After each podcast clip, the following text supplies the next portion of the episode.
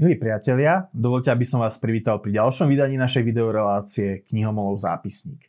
Začiatok roka je tradične obdobím predsavzatí. Mnohé z nich smerujú k osobnému sebazdokonaleniu, či už sa snažíme zbaviť nejakých nerestí, alebo si stanovujeme ciele, ktoré chceme počas nového roka dosiahnuť. Dnes sa budeme rozprávať o knihe, ktorá vám v tomto môže byť nápomocná. Volá sa ako byť slobodný s podtitulom Príručka pre spokojný život. Jej autorom je Iniaki Guerrero Ostolaza, španielský psychológ a fokolarín, ktorý v nej prepája metódy modernej psychológie s tradičnými kresťanskými duchovnými hodnotami.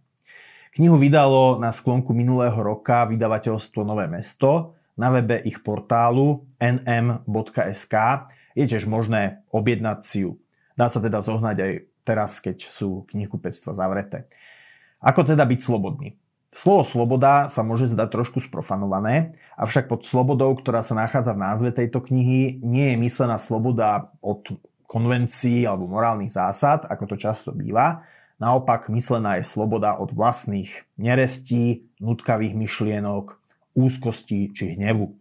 Cieľom je viesť plnší a vyrovnaný život, ktorý sprevádza radosť a pokoj.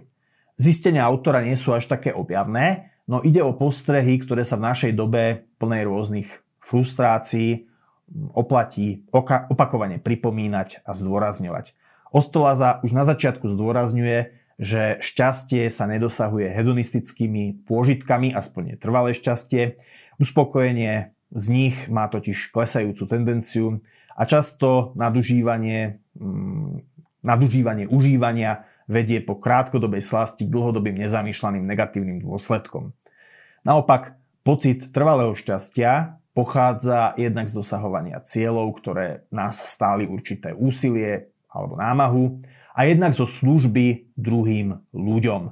Inak povedané, pocit šťastia zažijeme najlepšie vtedy, keď ho najmenej hľadáme pre seba a najviac pre našich blízkych či iných ľudí.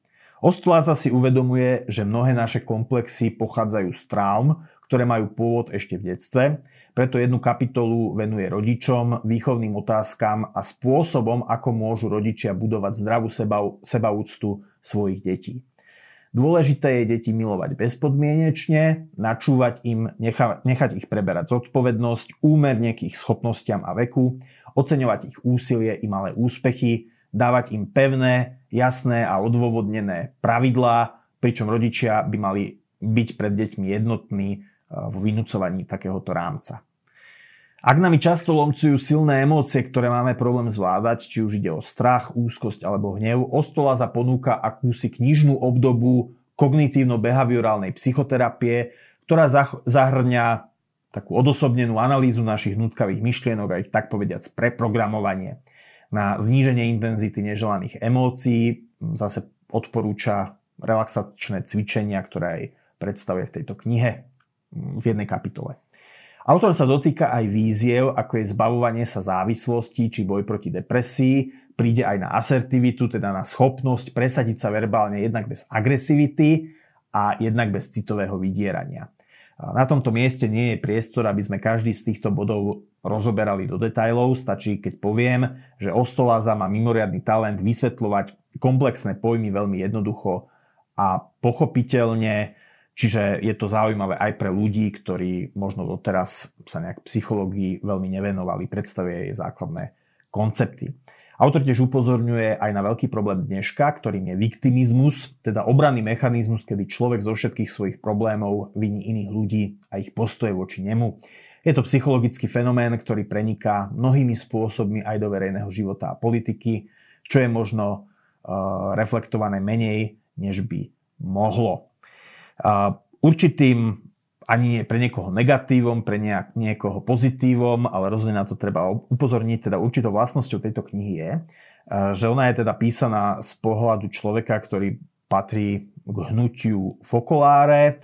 Ehm, toto hnutie charakterizuje určitá taká otvorenosť, dialogická otvorenosť, samozrejme jednak voči vede, teda psychológii, ktorú e, tu autor e, hodne využíva, ale aj možno určitá otvorenosť, ktorá by mohla iritovať ortodoxnejšieho čitateľa, napríklad pri tých relaxačných technikách. Viem, že mnohí kresťania sú pomerne skeptickí a zdržanliví, pokiaľ ide o autogénny tréning. Mm, on síce mm, pri tom relaxačnom cvičení nejde priamo do autogénneho tréningu, ale viem si predstaviť, že možno taký, že ortodoxnejší čitateľ by mohol mm, troška byť na váškach. Takisto myslím, že posledný citát patrí pomerne rozporuplnému a kontroverznému e, katolíckému teológovi Taylor Desjardinovi. A hoci je to taký možno triviálny e, citát e, zo života, nie nejaké veľké teologické múdro, tak viem si predstaviť, že aj tam by mohli niektorí čitatelia gúľať očami. Na druhej strane zase pre iných čitateľov je výhoda, že možno tá kniha nie je prepámboškovaná a že je, že je písaná takým tým dialogickým spôsobom voči rôznym myšlienkám a mm, rôznym možno aj prúdom.